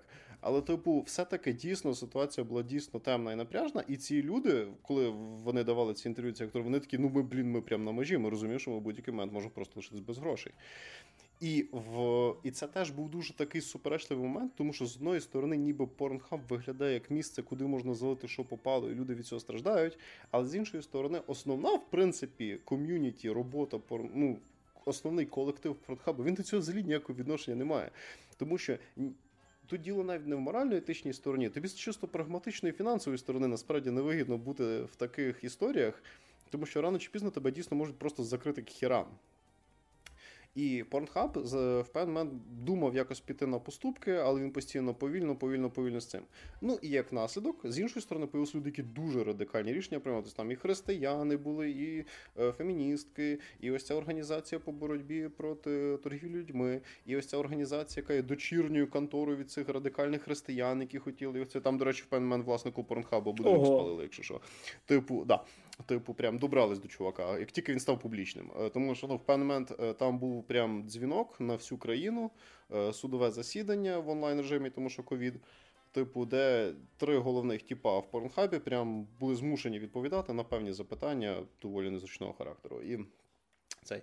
І в певний момент стало зрозуміло, що ситуація через те, що всі дуже радикально вперлись рогом, заходить в глухий кут. І тут появляється якраз приклад того, наскільки треба просто посидіти, подумати і так зважено, нормально це вирішити. Е, на сцену вийшов один журналіст, такий олдскульний чувак, який просто нормально дослідив ситуацію. Е, зважено, тезисовано все подав, і навіть здав декілька пропозицій того, ну, типу, що робити. Наприклад, не дозволяти неверифікованим користувачам, які не подають свої документи, наприклад, заливати відоси. І много, і другое. І одна з е, порноактрис, яка заробляла на всьому цьому ділі, сказала insane reasonable, типу надзвичайно обґрунтовано, дала інтерв'ю цьому журналісту, вони всі якось почали це. І там з кожним і там ще класна ця документалка робить, що кожну людину залучену до цього порнхабу, вони ніби вони беруть інтерв'ю і паралельно розповідають цю історію. І про кожен з цих етапів цієї історії порнхабу вони розповідають, як на кого з них це впливало, і питали їхню думку. І з цим було дуже цікаво. Ти, ти, ти ніби серіал дивишся драматичний. І е, в певний момент дійсно пішли певні поштовхнення, рухання до цього всього і так далі, щоб це все якось покращити. Але проблема, тим не менш, все одно залишалась, і незважаючи на те, що Порнхаб пішов на поступки, все одно його противники продовжували пресувати. І е, взагалі було дуже цікаво дивитися за цією історією, насправді. Тобто, ну я прям фінальні всі ці підсумки ну, не буду розповідати. Я думаю, з, з умови, що я так нормально наспойлерив, я все одно рекомендую подивитися. Це дійсно хороша документалка. Тобто, якщо відкинути сміхуйочки про дрочку на порнхабі і так далі, це дійсно цікавий матеріал. Це дійсно хороша документалка на дуже складну тему, в якій ти. Е, в якій ти розумієш, наскільки світ не може бути чорно-білим, наскільки він завжди є сірим. Тому що так, відбуваються погані речі, але за, справедливості при конструктивній критиці ці люди йдуть на зустріч. Ну і такий маленький екскурс в історію Порнхабу, все-таки станом на кінець 2020 року вони випалили щось мільйони відосів свого сайту від невірконних користувачів для того, щоб просто максимально мінімізувати ймовірність всієї цієї дічі, яка відбувалася на їхньому сайті. Тобто, все-таки, якби демонізувати цей порнхаб не старалась, і я більш ніж певний, що вони дійсно довгий час не видаляли все це, бо заробляли на цьому бабки. Але в певний момент, якщо їх таки прижати до стінки, це сталося. Але мені сподобалось, що і тих людей, які борються, нібито проти всього цього аб'юзу над людьми, теж все з ними не так просто. Тому що деякі з них подавали себе як ідейні борці там за людські права і так далі. Але там е, Netflix напряму цього не казав. Але були натяки на те, що швидше всього насправді ці люди просто діли в силу певної своєї фінансової зацікавленості. А, ну і ще певна така доволі цікава дирка в американському законодавстві показалась, тому що виявилося, що в Америці є ця організація по боротьбі з людським трафіком, і всі американські контори, там Facebook, Insta і так далі, вони дійсно всі мають звітувати перед ними за наявність того чи інакшого контенту, але Pornhub і MindGeek канадські компанії, і вони їм, наприклад, не підзвітні. Тому тут теж такий цікавий момент. Ось Ну, тобто, історія цієї юридичної, технічної, ідейної, морально-психологічної боротьби в цій історії вона була дуже цікава, і це одна з найцікавіших документалок, які я дивився. І тепер заходити на Pornhub вже не так просто, коли ти розумієш, що він був пов'язаний. Окей, як мінімум, ти мене зацікавив, того що воно мені вистрибувало в. Я рекомендую. Я прям рекомендую. Так, е, в цьому в рекомендаціях мені десь воно показувало, але знаєш, це завжди таке щось щось виходить інакше, і ти це так, типу, на потім, на потім, на потім. Типу. До речі, слухай, а на Нетфліксі е, є переклад чи саби? Е, я дивився в оригіналі. Ага, окей, значить, треба буде погуглити чи є. Бо зараз зараз багато чого з'являється навіть документалок вже з українським дубляжом. Я ну, думаю, як мінімум, я думаю, як мінімум українські субтитри є точно. Ой, там ще дуже гарне таке завершення, що by the end of the day кожен залишається при своїх цих, і все одно світ рухається далі, і всі, кожен робить свою роботу далі. Це теж було цікаво. Чим зі всіх сторін. Ну, я прям раджу. А від такого пікантненького серіальчику переходимо до іншого, про який я фактично нічого не знаю, крім назви. Так, це теж серіальчик Нетфлікса. Я теж трошки сижу на Нетфліксі, може не так, як Макс. Як Я Макс би зараз про час на інших сайтах. Це новий серіал такого доволі відомого в вузьких колах режисера, як Ніколас Віндінг Рефн або Рьофн. Угу. Цей режисер О, навіть я так, цей режисер доволі відомий, але він все-таки залишається дуже таким артхаусним режисером. Він не є дуже популярним. З найпопулярніших його фільмів це Неоновий демон, який вийшов кілька років тому з Ель Фанінг. Угу. І драйв Бачив. з Райаном Гослінгом. Так, Теж це бачив. теж фільм е, середини 2000-х. І тут Рефн вирішив випустити міні-серіал. Тобто, в нас серіал, там буквально 6 серій, не дуже багато.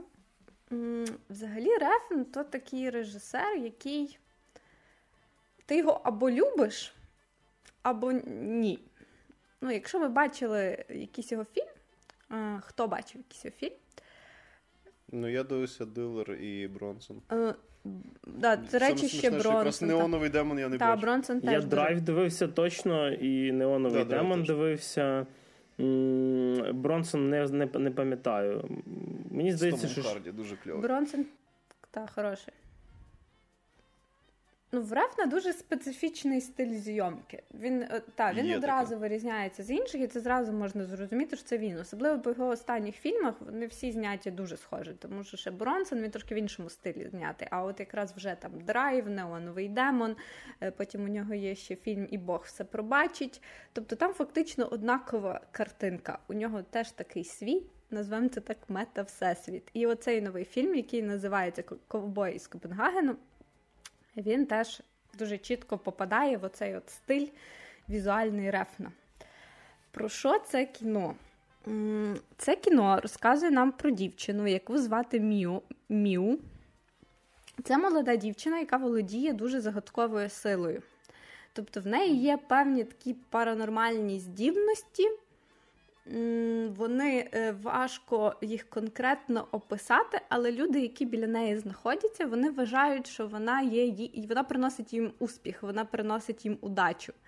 Вона, тобто, така щаслива монета, що коли ти біля неї знаходишся, якісь твої бажання збуваються, тобі зразу починає щастити, тобі починає е, там приходити якось в грошах, е, в успіху і так далі.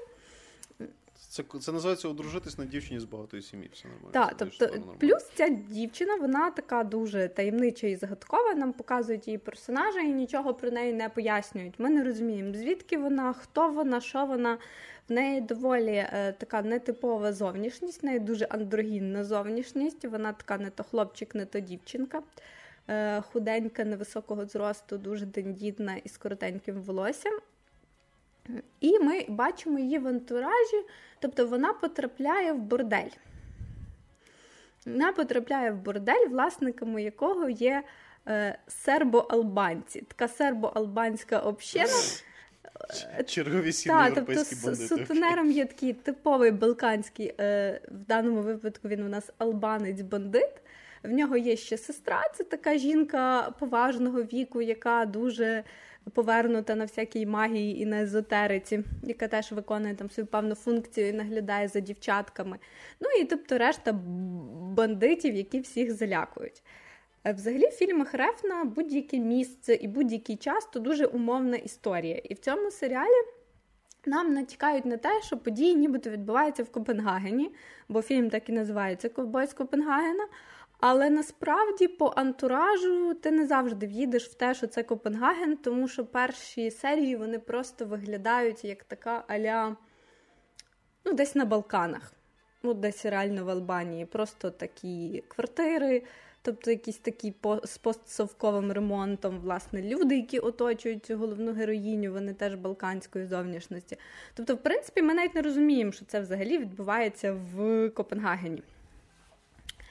І наша головна героїня Міо вона потрапляє в такий кримінальний світ. Тобто гангстери, зброя, е, проституція, е, отаке просто дно, і все, що там відбувається. Тобто, а як вона туди попала, нам не зрозуміло, але її, власне, сестра цього е, гангстера використовує для того, щоб завагітніти, тому що їй вже там далеко за 40, вона хоче завагітніти і не може. А так як ця дівчинка е, приносить щастя, вона надіється, що завдяки її, тобто цим паранормальним явищам, вона зможе завагітніти просто від присутності цієї малої поряд, або від умовно там якогось масажу, який вона зробить. Тобто тут треба одразу сказати, що сюжети.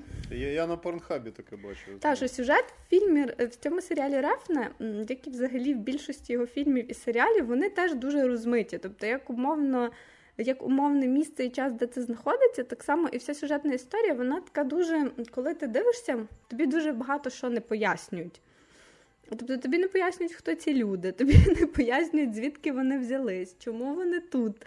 Але тут треба сказати, що це якби фішка рефна. Коли ви дивитесь і вам здається, що чого я нічого не розумію, то це нормально. Ну, типу, ніхто нічого не розуміє, Ні, ніхто нікому ніколи не пояснить. Е, бо це власне рефн. І в цьому серіалі та сама історія. Тобто нам показують такий дуже загадковий, дуже містичний світ. Це кримінальний світ але він е, дуже сильно звернутий на всякій езотериці, тобто на всяких містичних штуках. Е, і нам дуже багато в чому е, не пояснюють взагалі, що це. Що що, що взагалі відбувається? так? Нам просто показують сцени з головною героїнею, нам показують сцени з борделю, нам показують дівчаток, які працюють в борделі. Це одні головні персонажі цієї, цього серіалу. Є ще інші. Паралельно з тим нам показують сім'ю, яка живе теж в цьому місті, теж в Копенгагені. Це багата сім'я, яка живе в розкішному будинку, таке велике помістя е, середньовічне. Це сім'я, мама, тато і син. Потім виявиться, що в них ще донька. І це сім'я таких не то вампірів, так, так, так, так. Ти ви все правильно почули, просто тут зараз в гріші такий вираз обличчя. Тобто вони п'ють кров, вони їдять е, внутрішні органи. Тобто вони теж володіють mm. якимись особливими містичними силами, і нам це теж показують половинчато. Тобто нам показують, що ну, це це якась така собі сімейка вампірів, але нам теж не зовсім зрозуміло, хто вони, скільки вони живуть, де вони взялись, скільки їм років і взагалі чи погані вони, чи добрі. Да. Слухай, Лєр, таке питання. А типу, це воно подається як свого роду тріп mm. сприйняття персонажа, чи це прям ні, ні, місти... ні, ну, це прям містика? Ні, це прям реально історія, це реально сюжет, який нам поступово okay. розвертається. Е, просто Просто знаю Так, просто знаючи Рьофна, е, в нього більшість його фільмів це завжди про містику. Ну і Неоновий демон, і його попередній серіал е, занадто старий, щоб мерти молодим, який теж виходив на Нетфліксі. Там завжди є оця така е, крупиця містики. Яка йде паралельно з нібито нормальним сюжетом. Тобто тобі нібито розказують нормальну нормальну історію, гангстери, повії, кримінальний світ, наркотики. А тут, типу, хопа і вампіри. Ну, як би кажу, типу Реф це дуже своєрідний режисер. Він дуже часто типу, такий прийом використовує. Тут так само нам просто показують оцей абсолютно інакший світ. Е, потім е, шляхи оцих персонажів, головної героїні Міви і цих вампірів перетинаються. Я не буду пояснювати, як, але потім вони між собою знайомляться, тому що син вампірів користується послугами борделя. Ну, типу, щоб ви розуміли, але використовує дівчат трохи не за призначенням. Що, в принципі, теж можна зрозуміти. Через деякий час вже в наступній серії, а події в серіях розвиваються дуже швидко. Тобто кожна серія, вона така. Це як перебування в якомусь окремому місці. Тобто героїня дуже швидко рухається по локаціях, і кожна серія її перекидають в якусь іншу локацію якусь іншу локацію до якихось інакших персонажів і інакших людей. І вже в наступній серії ми бачимо, як головна героїня тікає з цього борделю, тому що розуміє, що їй немає тут що робити. Е, і потрапляє в китайську е, забігаловку, в китайський такий фастфуд, е, де вона спочатку хоче повечеряти, а потім залишається жити. І власниця цього китайського фастфуду азіатка, як потім нам стає відомо, в неї теж є зв'язки з кримінальним світом. Тобто вона теж не просто собі така добра жіночка, яка керує рестораном, вона насправді дуже тісно пов'язана з гангстерами, але вже гангстерами не балканськими, а вже гангстерами азіатськими. А оцей головний персонаж е, Міу, вона постійно розрулює ситуації між іншими персонажами. Тобто вона їм або допомагає, якщо це якісь хороші ребята, і вона намагається їх врятувати, або наказати, якщо це покарати, якщо це якісь погані люди, які роблять аморальні і нехороші вчинки. І тобто ми постійно спостерігаємо за пригодами цієї дівчинки, яка така просто як Аліса в країні чудес. знайомиться з все більш дивними і дивними персонажами кримінального світу самого дна Копенгагена, як вона завдяки своїм оцим незвичним здібностям е, справляється з цими різними ситуаціями. Тобто вона там згодом попадає і до наркоторговців і починає торгувати наркотиками. Важкими. Знаєш, я так я так розумію, вона вдачу проносить всім крім себе. Тобто ну, то вона максимально такий аморфний персонаж, який взагалі е, ну, нам не пояснюють навіть, чи це людина. Тобто нам в якийсь момент там навіть показують це, що можливо вона і не людина, можливо, вона взагалі прибулець, а можливо, вона взагалі з іншої планети там прилетіла. Так, через це в неї такі нібито і е, паранормальні здібності. Але всьому, що вона робить, вона досягає тобто, успіху. Відповідно, от вона так мігрує і подорожує по цьому кримінальному світу Копенгагену, розрулюючи різні ситуації. Вона рятує дітей, рятує повів, вбиває гангстерів, продає наркотики. Е, і це все от так Да, звучить дуже гарно. Але все це паралельно супроводжується з вампірами, містикою, тобто не забуваємо про це з улюбленими фішками Рьофна, картами Таро і, типу, іншою е, шизотерикою, яку він типу, дуже-дуже любить. Крім того, в Мію, в головної героїні, в неї є одна така дуже. Важлива і глобальна мета, яку вона виконує у цьому серіалі, е, це якби е, помста. Е, не буду спойлерити, але їй є кому помститися. І в певний момент, тобто сенс її життя заключається в тому, щоб помститися одній іншій жінці. Тобто, і все, що вона робить, це такі маленькі кроки, щоб дістатись власне до цієї дівчини і помститись їй за щось, що теж зразу вам скажу, не пояснюється за що, так що ну, можете не пробувати зрозуміти. Е, взагалі, сюжет в серіалі Рефна то така дуже історія непринципова. От якщо ну тобто, це це такий режисер, де в принципі не важливо про що це буде серіал чи фільм. Е, тут важливо про те, як це знято. Це не зовсім про ем, наповнення, це більше про форму. Е, тобто Рефнов, він, як завжди, вражає саме от візуальною картинкою. Тобто, всі фільми, які він знімав, попередній серіал, е, воно все завжди дуже часто в нього в таких неонових тонах. Тут теж, та, тобто тут теж, як і в неоновому демоні, нам показують цю неонову картинку. Більшість подій відбувається вночі. Неоновий демон Або в сутінках. Дуже мало сцен відбувається при денному світлі. Це теж така фішка рефна. Відповідно, це все завжди якась неонова підсвітка, якісь рожеві, фіолетові неонові кольори. І тут цього теж сповна просто. А ще якщо врахувати, що це кримінальний світ, то просто всі ці підвали, гаражі і так далі, то це можна просто дуже насолодитися. Е, так само е, в цьому серіалі е, є його ці особливі такі операторські прийоми. Він дуже часто робить дуже довгий кадр. Це може бути кадр, який знятий ну, одним кадром без монтажу, і він дуже повільний. Тобто він може нам 5 хвилин показувати, як там якийсь персонаж сидить в кутку на на кріслі і слухає, не знаю, вініловий програвач. І нам під музичку будуть 5 хвилин з різних сторін крутити камеру і показувати це. І місцями це дуже сильно вибішує. Тому що я згадав серіал, про який говорила Лєра, я його дивився. І я з горем напополам осилив три серії, і попри те, що історія була цікава, подача була занадто затягнута, і це в момент стало тобто... Мені стало цікаво, чи Рефн просто е, Це це довші кадри, ніж Вільньова, наприклад, в Blade Runner і. Вони довші, їх багато, і Вільньова ем, ці кадри, як правило, виправдані. Ну, ти, наприклад, розумієш, чому Вільньов це робить. Тобто, типу... Ні, та в Рьофна воно теж але... виправдано. Тобто ти розумієш, чому він це робить, але чого задовго, то не здорово. Рьофн просто любить цю показушність. Тобто для нього це важ... нього як в нього це важливіше, типу, ніж Довго. сенс. Так, в нього цього дуже багато. Тобто, якщо це, наприклад, серіал, то в кожній серії, там половина серії, це буде довгі кадри. Е, піки будуть супроводжуватись під якусь таку дуже монотонну, глибоку інструментальну або ні музику. Е, І знову ж таки, ну цього буде дуже-дуже багато. До цього треба бути готовим. Це типу буде половина хронометражу займати саме ось ось це. Просто якісь такі не зовсім змістовні, естетично красиві кадри. Вони можуть бути дуже гарно вибудовані, скадровані. Там може бути все симетричненько, наприклад. Да, Привіт, Вес Андерс. Але при цьому всьому, тобто цей кліп, от ти дивишся серію.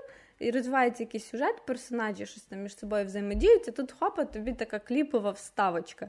Давайте подивимося, як дівчина перетворюється в обої, і в неї все обличчя стає квітковим. От, от. І будемо дивитися на це 5 хвилин під якийсь класний трек. Оце типу рефн. Це все, що треба про нього знати, і до чого типу треба бути готовим. Попередній серіал е, е, Рефна е, занадто старий, щоб вмерти молодим, він провалився в прокаті в Нетфліксі. Угу. Я не знаю, хто йому дав гроші ну, зараз на цей серіал насправді. Ну, проблема була в тому, що просто занадто старий, щоб померти молодим, чи як воно там. Просто от цей прийом е, Рьофна, про який говорить Лера, він був дуже погано імплементований. Тобто там цього місцями стало просто забагато, і через це серіал дивитись стало в певний момент відверто нудно. З естетичної точки зору ахуєнно. Тут Акторів він підібрав шикарно. Музика на фоні була божественна. Я собі пару треків навіть типу на телефон поставив. Але це було просто нестерпно довго і затягнуто дивитись. І коли цього стає забагато. Що, до речі, цікаво, мені здається, в його старих філмах було трішечки не так, тому що було були менше. херні було взагалі менше. неправди.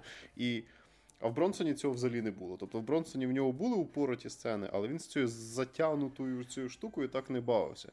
Тому що в Old To Die Young там місцями просто, ну, типу, там реально, прям коли була ця сцена в одній з перших серій, де такий трохи досвідченіший гангстер робив по святу молодшому гангстері. Боже, що було занадто довго. Це було просто супер нудно і довго. І в певному мені почало здаватися, що це якийсь типу Рьофн вирішив потролити чи що. Тобто, коли таке відбувається декілька разів чисто для надання атмосфери, це можна зрозуміти. Але коли це реально, ну просто Лєра, ти навіть не перебільшуєш, на мою думку, я не здивований, якщо це дійсно півсеріалу займатиме. Тому що в тут Die Young в тих трьох з половиною серіях, яких це осилив, це реально було половина хронометражу. І тут він з цим авторським стилем просто перегнув. Я не знаю, як з цим серіалом, бо те, що ти розказуєш, звучить доволі цікаво, можливо, це наділяє. Якщо порівнювати Але ці два серіали, то власне ось цей Копенгагенський ковбой мені сподобався більше, тому що попередній так. я не могла дивитися. Ну, тобто я навіть не згадаю сюжету, там дуже все якось змазано було. А от це кримінальний трилер, але то пофіг, тому ну, що це занадто розмито. Якби теж кримінальний трилер, але ковбой з Копенгагена в цьому плані мені навіть сподобався. Тобто там так само все затягнуто, ну трошки Реф не реабілітувався, тому що, по-перше, в нього досить чіткий хронометраж серій. В попередньому серіалі в нього було, е, могла бути серія на 13 хвилин, одна на 20, наступна на півтора години. Це дуже важко типу, сприймається. Типу, так, там було так само е, 6 серій, але вони всі були дуже різного хронометражу там і останні ледь не дві години. Тут все-таки він типу вклався там в 50 хвилин в годину, і це нормальний хронометраж, що ти адекватно сприймаєш серію. І серія відповідно закінчена. Є там початок і там якийсь якийсь кінець продовження. Та? Тобто, з плюсів дуже класна головна героїня. Оця дівчинка, яка грає головну героїню, її звати Анжела Бондалович, тобто теж якась балканська подруга, судячи по прізвищу, вона таке східноєвропейське вторгнення. Взагалі невідома, але вона дуже класно грає. Е, фактично, весь серіал, оскільки вона головна героїня, він тримається на ній, тому що її в кадрі дуже багато. Е, так як в Рефна, в принципі, мало діалогів і монологів, в нього ще дуже багато мовчазних кадрів. Взагалі ніхто не говорить, і просто знову ж таки те, що ми говорили, картинка, музика. І якби не ця головна героїня, я думаю, дивитися було би не так цікаво. Актриса грає дуже якось яскраво. Вона грає мімікою, вона грає виразом обличчя. Тобто вона може нічого не говорити, але тобі просто цікаво дивитися на неї, цікаво дивитися на її поведінку, на її вираз обличчя, тобто навіть як вона рухає очима, погляд. Тобто вона така дуже жива і вона класно відіграє оцю свою таку прям містичну е, таку е, прибульську роль. Я не знаю, чи ця актриса ще десь взагалі коли-небудь буде грати, ну, але мені би хотілося на неї подивитися, тому що вона таке прям ну, щось нове, дуже свіже, дуже класне, і вона не схожа, в неї така нетипова зовнішність, дуже, як я вже казала, андрогінна, вона така схожа на якусь модель. Е, ну, от щось таке на якусь фотомодель. І і справді вона є дуже симпатична. Вона не схожа ні на яку там гламурну чувіху з надутими сіськами чи ще щось в такому плані. І тому на, на неї вона ходить постійно в спортивному костюмі синьому. Адідас три полоски. І це дуже цікаво. Тобто, от насправді великий респект, що я дивилась, тому що мені було цікаво дивитися на неї. Ну, тобто, як вона грає. Бо інакше я не знаю, чи я би осилила цей фільм насправді. Там дуже ще класно по кольорах. Поділено все на теплі і темні відтінки, е, теплі і холодні відтінки. В нас є деякі персонажі, які завжди в синіх і голубих відтінках, а деякі персонажі, які в червоних. Тобто і нам таким чином типу, підкреслюють, хто є хто. Тому що зазвичай негативні персонажі вони в червоному одязі, або якийсь елемент червоного в них є. І світло на них може ставитись червоне. А хто хороший, вони будуть е, якби в такому синьому, блідому, холодному світлі.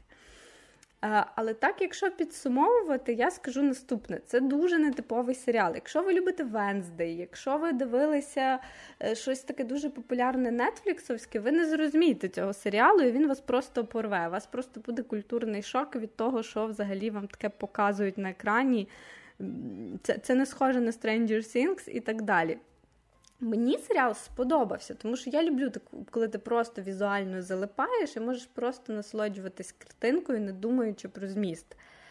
Але тим не менш, типу, це серіал дуже для любителів Рьофна і його візуальної, його візуального стилю. Хто розуміє, що це таке, вже щось бачив і готовий подивитися ще раз. Для всіх інших це може бути затяжко, замонотонно і занудно. Тому що це вам навіть не Twin Peaks. Ну, Тобто я не маю з чим це порівняти. Серіал кращий за попередній, але це ну, це не мейнстрімовий серіал. Тобто його важко дивитись. Його треба бути дуже сконцентрованим, щоб дивитись, дуже налаштованим. Можете спробувати, якщо вам перші дві серії не зайде, то можете навіть і не продовжувати. А загалом я би поставила типу, класну оцінку цьому серіалу, тому що це щось дуже свіже, щось дуже нове. І, чесно кажучи, коли ти втомився від цього однакового контенту, який всюди, це щось, що просто, типу, таке от нове дихання. За чим цікаво дивитися. Е, У мене зразу два стандартних питання. Це ж Netflix, там один сезон чи там буде продовження? Поки що там один сезон, але там така кінцівка, що з неї легко можна зробити другий ага. сезон, і можна витягнути і продовжити, тому що досить така відкрита.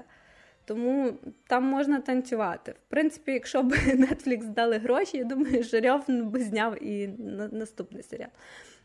І що по перекладу? Е, перекладу українського дубляжу немає, але є субтитри. Добре, мозок ми собі винесли так нормально вже, і можна рухатися нарешті до чогось. Я б сказав би спочатку менш обдумуваного. Рухаємося нарешті до ігор. Тримав ключик на закриту бету Diablo 4. Е, відбулася вона в нас з 17 по майже все 19 число, тобто, грубо кажучи, десь там ввечері 17 числа. Е, і десь два дня ви змогли собі нормально пограти в Diablo 2. Ой, перепрошую, в Diablo 4. Нарешті. До речі, з Diablo 2 я потім трошки проведу одну аналогію. Е, свого часу я колись грав першу але якось е, на ній не сильно засидівся. Потім мені один з знайомих показав друге дябло, і в ньому я провів колись дуже багато часу. Тобто я там пройшов майже за кожного персонажа, залипав годинами. Типу, для мене це була одна з така з перших ігор, яка е, ну, сюжетно тебе не тримала, тому що тобі феєр там сюжет тільки між актами десь трошечки і то в тексті. От. Е, потім вийшла третя частина, і я спочатку якось її не зацінив.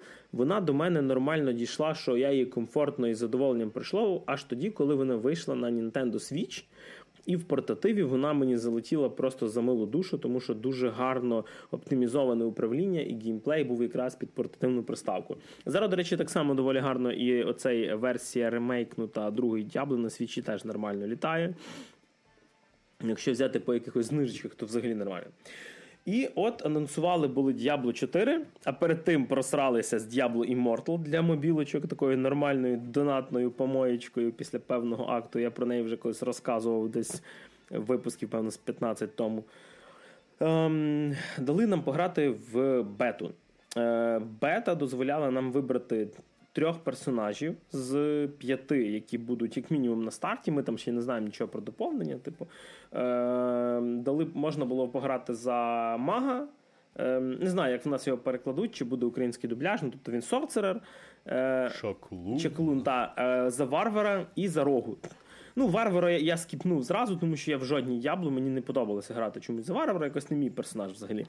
Е, Думав, пограю за різних персонажів, але я залип доволі е, доволі довго на чаклуні. А бета доволі велика. Е, Вона фактично містить весь перший акт, а там в грі буде пролог, 6 актів і, е, ну, і епілог. Е, і е, level, до якого можна докачатися, був 25-й. Відповідно, там бету, щоб пройти, ну, напевно, що більше 10 годин треба. Тобто, якщо ви хочете повиконувати не тільки основні квести, а ще побігати по всяких інакших, то це доволі е, велика бета. Тому що дуже часто бета-версії ігор це типу там на 2 години на вечір щось потрогати, поклацати, потикати, і далі тобі кажуть: ну, чекай, коли вона гра вийде, купляй. Е, Давайте зразу трошки про сюжет, тому що він там є навіть. Е, Події відбуваються через 60 років від Diablo 3. Насправді немає великого значення, через скільки років там все відбувається. Нам показують світ, в якому е, так так звана земля, хоча тут, ну тобто воно тут Трістрам називається і т.д., виступає таким е, полем битви вічної між типу ангелами і всякими е, військами з пекла, типу демонами. І е, це вже ті часи, коли самі вже ангели і демони доволі так заїбалися вже битися, тому що ця битва йде вже довго, вічно. Е, деякі вже просто пішли, нафіг не не б'ються, просто сидять собі десь в якихось там церквушках, храмах, на яких моляться там люди і та нічого не роблять. Ну і відповідно ви знову ж таки граєте з якогось персонажа, якого ви там створили. До речі, тепер можна створити не тільки вибрати модельку, можна створити е, повністю йому там зовнішність, вибрати, типу, жінка, чоловік, е, раса, е, типу, вираз обличчя, всякі там татухи, малюнки, пірсінги і т.д. Що насправді доволі смішно, тому що, якщо ви знаєте, в Дябло камера ізометрична. І персонаж на екрані от такесенький. Де ви будете бачити свого персонажа, це на екрані вибору, тобто він на весь екран зображений, і в діалогах, деяких заставках, тому що тут, крім красивих таких традешних, як вміють Блізарди на рівні хороших таких фільмів, мультфільмів робити заставки, які є там між актами. Ну, чи на в пролозі в епілозі, будуть ще заставки е, з діалогами, як в простих таких класичних РПГшках, де тобі, ну, як в Mass Effect якомусь чи щось. Це доволі дивне відчуття, тому що е, в Diablo здебільшого діалоги були як? Ти брав квест, тобі якийсь чувак пафосним тоном накидував всякої інформації для лору, і ти просто йшов місити. Тут кількість е, діалогів, квестів, місць, де не тільки драки, набагато більше виросла. Світ тут, на відміну від попередніх частин, не процедурно генерований, тобто це не не рандомні е, зони, які розташовуються по-різному з кожною новою грою. Це більше вручну все-таки зроблена карта. Це великий, реально великий відкритий світ. Між е, локаціями, актами немає такого, як в другій Діабло чи в третій, що ви просто по сюжету кудись типу, переїхали. І ви назад ну, просто пройтися пішечки не можете. Ні, тут, типу, ви можете мандрувати всюди, де ви захочете пішки, або навіть на коні. Тобто є ті самі маунти, які використовуються здебільшого просто для швидкого переміщення. А весь сюжет крутиться в тому, що якісь чуваки, е, хотівши пограбити гробничку якусь, ну, це ж завжди до всього хорошого призводить, правда? Що може піти не так? Пролили е, трохи крові і е, оживили, чи викликали, чи розморозили, не дуже зрозумів. Е, Ліліт, е, мати демонів, дочка Мефісто. Мені починає подобатися. Да, І всяка така е, демонеса в дуже такому е, сексі тілі, насправді, ну, якщо не зважати на всякі крила, роги і т.д. Нічого страшного. Е, Якщо ви такі прям фанати лорної частини Д'ябло, то в другій частині, е, якщо ви е, проходите перший акт, там в кінці бос була Андріель. Але якщо ви грали в цьому убер режимі, типу, де там ви вмираєте і т.д., там бос змінювалися, і там якраз була в кінці Ліліт. І у вас сюжет він такий, що Ліліт своїми приспішниками ходить по всяких містах, збирає якби своїх якихось людей, які там поклонятися їй будуть доволі прикольні ролики, до речі, де їй це вдається. Наприклад, де в церкві священник просто починає паству місити, там якусь чи ще щось, чи навпаки. Е, і ви е, постійно її переслідуєте. Перший акт він відбувається в такому містечку, е, яке е, дуже змальовувалося, особливо там засніжені гори, і змальовувалися вони з Карпат. Тобто вовкулаки, всілякі вампіри. І що прикольно, я на я грав бету на PlayStation 5, в мене була англійська версія, і там багато українських імен. І саме транслітерацію, якщо брати, там Олеся, Христина і всяке таке, і не Крістіна і Олеся, а саме Христина, Олеся і всякі такі. Борис, Степан, Андрій. Борис ні, але... А Зоряна є. Зоряна. Ну, насп... Головний бос. Насправді насправді не настільки багато е, ну, персонажів, то, але але все-таки я цю штуку відмітив. Вони казали, що вони е, ніби надихалися Карпатами для першого акту. Е, і е, та, я якраз почав помічати, що прямо от українські імена. Е, там сам стиль, е, все-таки це фентезі, тобто там ем, стиль самих персонажів він не дуже схожий на е, якихось там, не знаю, стереотипних козаків чи ще щось. Але е, тому, що, по-перше, там засніжені гори, і там якраз е, стиль одягу щось таке між якихось між скандинавами і східноєвропейськими е, середньовічними одежинами. Щось воно таке. Знову ж таки, це все в мирних містах, де ви просто приходите, берете кілька квестів і рухаєтеся далі, мочити всяких монстрів. Ем, Є дуже багато змін відносно попередніх частин Д'ябли, і вони, так би сказати, йдуть в сторону зручності. Тобто, мені, наприклад, сподобалося, що тут повністю забрали е, таку штуку, як е, баночки, які відновлюють ману тобі. Мана респауниться, мана тобі відновлюється сама, залежить від твоїх параметрів скілів. Е, але так як я грав за мага, в нього є базові скіли, які не не витрачають мани, тому що це маг, і ти ніякими мечами, шаблями не б'єшся. Немає як в третій дябло, коли ти, типу, міг, наприклад, там. Е, некроманту чи там, е, не знаю, друїду, боже, друїду, шаману, взяти в руки сокиру, але але це не грало нічого, тому що він все одно ходив, і в нього була одна єдина анімація, він плювався з цієї своєї трубочки там і т.д. Тут такого немає. Е, тут на початку ти можеш вибрати кілька перших скілів. Така проста магія, типу вистріл вогнем, льодом, електрикою. Е, І щось для типу ближнього бою. В мага це було прикольно. В нього така з руки йде як е, плітка е, електрична, якою він б'є біля себе. І зразу тобі кажуть, що чувак, е, якщо ти хочеш попробувати, ну ти не знаєш, що ще прокачувати, ти можеш попробувати і рефанднути е, ці свої вкачені скілпойнти. Що прикольно, тобто до 15-го левела ти можеш гратися з білдом, типу визначатися, щоб не було такого, коли ти через не знаю там 20 годин гри такий вже зрозумів, що ой, блін, я щось якусь дурню собі понавкачував і не знаю, що з цим робити. Ні, ти можеш за доволі маленьку суму е, викачати собі е, то, що тобі потрібно назад. І перекачати в якісь інші скілпойнти. Що зручно. Ну, Мені це дуже сподобалося, тому що я такі тобі, знаєш, спочатку дають якщо в третій дябло тобі скіли давали по черзі, ти практично нічого не вибирав. Е, то то тут е, в тебе є спочатку перший блок, наприклад, там до якогось п'ятого левела, і там кілька скілів, і кожен з них має якісь покращення. Тобто, умовно, ти стріляєш льодом, і ти можеш прокачати самий вистріл з льоду, або додати йому скіл рикошетів, типу там, що льодишка розбивається і потрапляє в ворогів з боку там, з якоюсь вірогідністю. Ну, тобто, їх більше, наскільки я розумію, ніж взагалі можна буде вкачати. І прийдеться вибрати. Тобто, ти не вийде, не вийде зробити знаєш, якогось такого універсального солдата.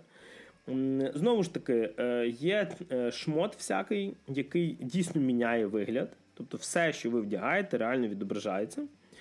Е, і, до речі, мені тут здається, що вони для бети процент того, як тобі випадають всякі легендарні речі, ну так підкрутили на процентів 500-600, напевно, в плюс.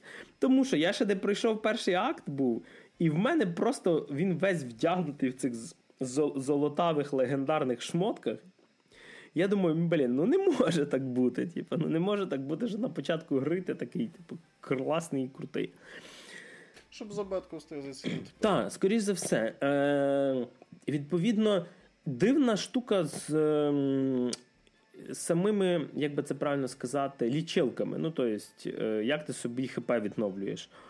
В тебе просто є їх ну, типу, в тебе є чотири банки. І вони. Е, Ти не можеш взяти більше. Потім ти це зможеш прокачувати кількість банок. Це мені нагадало трошки як Естуса, типу, в Dark Souls. Тобто ти маєш певну кількість, ти можеш їх покращити, щоб тобі вони тобі більше ХП відновлювали і їхню кількість, але ну, то вже трошки пізніше буде. Там треба певні квести виконувати, і можна буде так зробити. Е, І ти, відповідно, е, з противників падають ці баночки, і ти постійно менеджиш це, що так. Е, ти, типу, можеш зараз не похилятися, лишити цю баночку на потім, піти, хай тебе подамажить, вернутися, забрати. І ти ти не можеш, як, наприклад, в другій дябло забити інвентар, типу, собі оцими банками і просто спамити, типу, хілом. Так не вийде. Ти вже мусиш якось це все менеджити. Ну, Трохи забалансили, щоб тебе не було всіх цих аб'юзивних проявів. Ем, Дивна штука. Е, тут тепер є система діалогів. Е, не прям вибір варіантів відповідей, а то, що ти можеш запитати. Тобто ти можеш запитати там кілька чогось додаткового, якщо тобі цікаво знати лору. Ем, Кого лупити, де лупити і коли так, лупити. Е, сама, е, Самий геймплей він такий став трошки більш збалансований. Тобто він не такий повільний, як в третій Діабло, і не такий швидкий, як в другій. Він якийсь посерединці. Є багато зон, де нема противників, де ти просто йдеш там по снігу. І графічно незважаючи на те, що це ізометрична гра, де все доволі далеко відображено, картинка прям дуже класна. Тобто, е, І дуже класний е, impact-ефект від всяких ударів. Тобто, ви, наприклад, е, в мене маг. Мав таку таку магіку, коли ти навколо себе в певному колі заморожуєш противників. Типу. І там прям анімація була зроблена так, що е, ніби е, вибух цього холодного повітря йде в сторони, і, типу, сосульки на е, противниках лишаються, ніби як вітром їх здуло саме в ту сторону, де вони стояли.